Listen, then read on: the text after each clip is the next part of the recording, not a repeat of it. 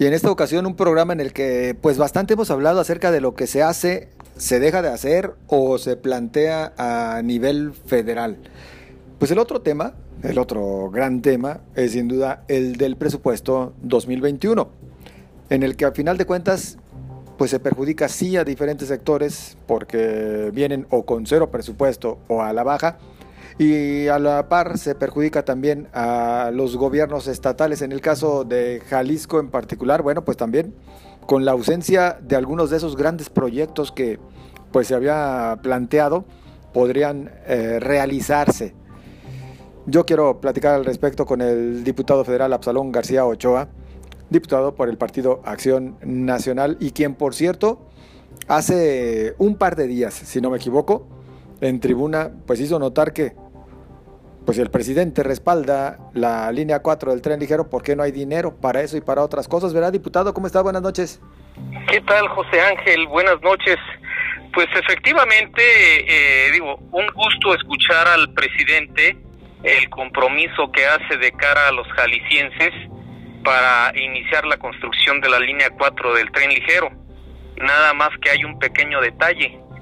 En el proyecto de egresos para el próximo año, que el propio Ejecutivo Federal, el presidente de la República, envió a la Cámara de Diputados, pues no viene contemplado ese proyecto. Entonces, yo celebro el compromiso que hizo, pero también pues aquí hay que asumir las atribuciones que tenemos como diputados, modificar el presupuesto, y aquí pues eh, un atento llamado a los diputados del partido del presidente, a los diputados de Morena, del P T y de Encuentro Social, pues para que aprueben las modificaciones al presupuesto, se garantice la construcción de la línea cuatro del tren ligero y que no hagan quedar mal al presidente en este compromiso que hizo con los jaliscienses. Oiga, diputado, pues en realidad pues no hay recurso para gran cosa, porque por ejemplo en temas de, de comunicaciones, pues nada más hay cuatro obras carreteras que tienen contempladas y sin que existan montos asignados. Digo, tan solo por mencionar parte de lo que considera este presupuesto federal dos mil veintiuno para Jalisco. Mira, José Ángel, sí hay recursos. El problema es que dentro de las prioridades del gobierno federal no estamos como jaliscienses en el cariño del presidente. Eh, los estados, los municipios del país no están en las prioridades del presidente.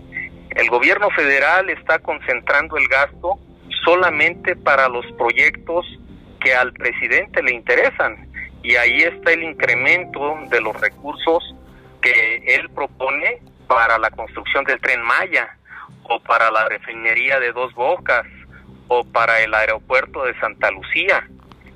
Proyectos sin lugar a dudas importantes, pero que en este momento, con la contingencia económica que enfrentamos, con la contingencia sanitaria por la pandemia, pues debería de priorizar el gasto a otras cosas que verdaderamente le interesan a los mexicanos y que lamentablemente el gobierno federal no, no lo tiene contemplado.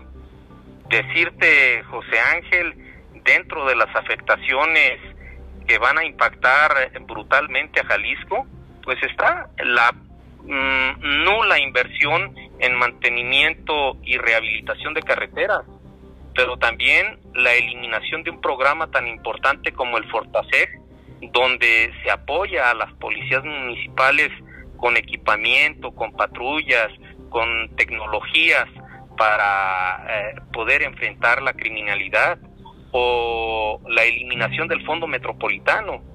Son programas que van a impactar fuertemente a nuestro estado y que debemos de cerrar filas todos como jaliscienses para apoyar a nuestro estado y a nuestros municipios. ¿Qué tanto pueden ustedes desde el legislativo tratar de jalar la cobija un poquito para el estado? Bueno, sin lugar a dudas, eh, la composición de la Cámara es este eh, pues aplastante la mayoría de los diputados que tiene el presidente y, y sus aliados. Pero nos asiste la razón, José Ángel. Mira, hay un tema que el día de ayer eh, este, lo comentábamos. Eh, se elimina el seguro médico siglo veintiuno. Esta es una partida de dos mil millones de pesos que se presupuestaron para este dos mil veinte y que para el, veinte, para el dos mil veintiuno simple y sencillamente lo eliminan. Este seguro médico siglo veintiuno es para dar atención a algo así como cuatro millones de niñas y de niños eh, en enfermedades que no tienen que ver con los gastos catastróficos o las enfermedades como cáncer o leucemia, sino que atiende más a problemas de oído, a problemas de recién nacidos, a problemas de tumores benignos. Se elimina esta cobertura y tampoco está contemplado en el Insabi. Entonces, eh, hay partidas que verdaderamente nos preocupan y que no se están atendiendo. ¿Qué es lo que nosotros estamos diciendo?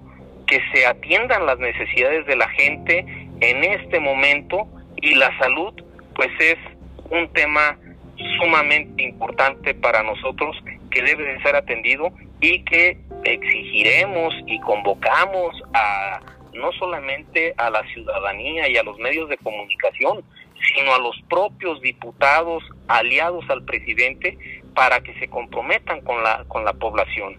Es eh, eh, muy preocupante la eliminación del seguro eh, de siglo veintiuno, el seguro médico siglo veintiuno, porque van a dejar en el desamparo a cerca de cuatro millones de niñas y de niños, y eso es inadmisible, José Ángel.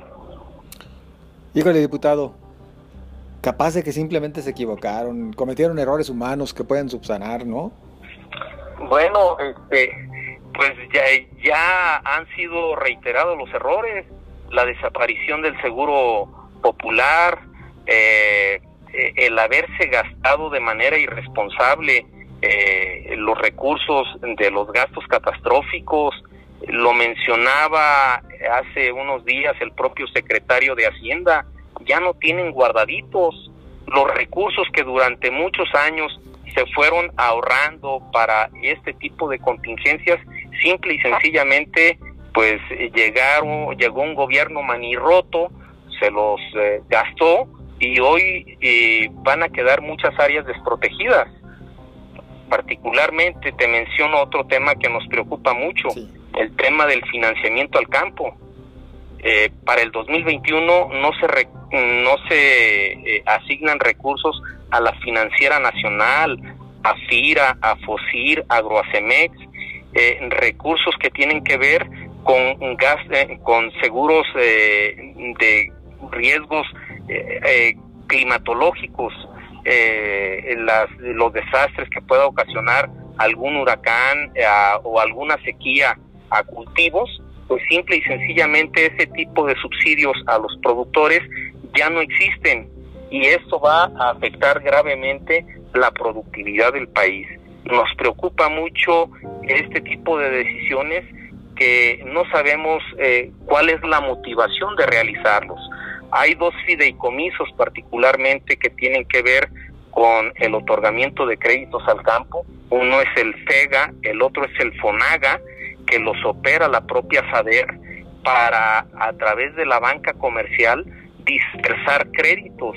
Y hoy la propia financiera y la banca eh, eh, comercial no están eh, habilitando a productores para que puedan Eh, acudir a solicitar un crédito de avío. Eso va a afectar terriblemente a la productividad nacional en el campo, y son temas que no comprendemos porque está en riesgo la seguridad alimentaria del país.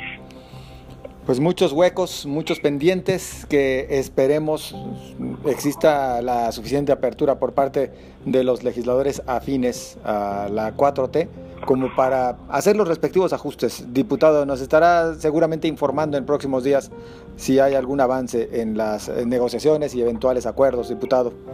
Sí, claro, con todo gusto. Ahorita estamos en el, en el análisis del, info, del segundo informe, estamos en la glosa. En las próximas semanas habrá la comparecencia de los secretarios del Gabinete Federal. Posteriormente entraremos al análisis de la Ley de Ingresos y para eh, el quince de noviembre a más tardar estar aprobando el presupuesto de egresos.